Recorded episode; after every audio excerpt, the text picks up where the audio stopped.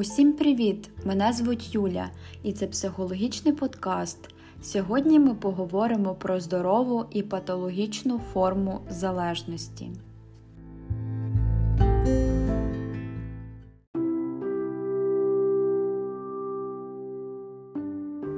Здорову форму називають прив'язаністю. При здоровій залежності партнери залишаються автономними самодостатніми особистостями, але при цьому все одно можуть потребувати одне одного. Іншими словами, людині добре і на самоті, і з партнером. Він сумує, коли улюбленого немає поруч, але переносить цей період комфортно. Він може нудьгувати, але це не переходить надмірні страждання. Коли один з партнерів на дистанції, іншим це сприймається як норма.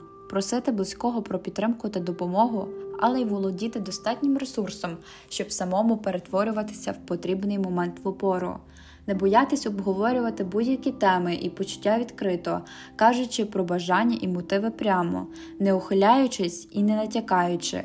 У таких відносинах партнери самостійні, впевнені в собі і коханому, вони можуть показувати один одному слабкості і не боятися, що їх за це засудять, коли починається патологія.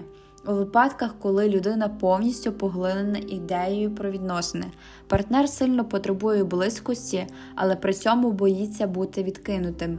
Він не бачить нічого навколо, ні життя, ні власні інтереси, чіпляється як бульдог до іншої людини. Найменшій сварці чи всередині тривожної стресової ситуації такий партнер прагне з'ясувати все до кінця.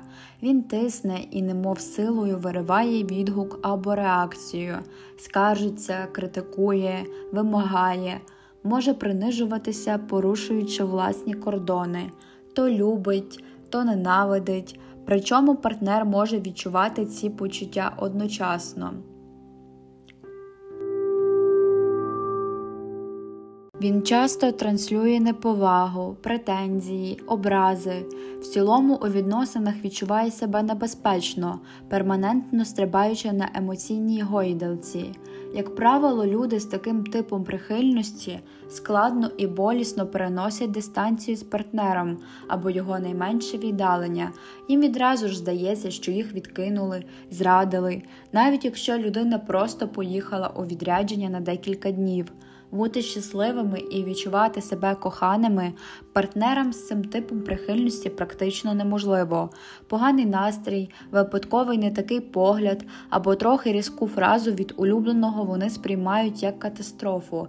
І якщо ситуація не вирішується моментально, якщо партнер не отримує від іншого відгуку, йому стає ще гірше, ще болючіше.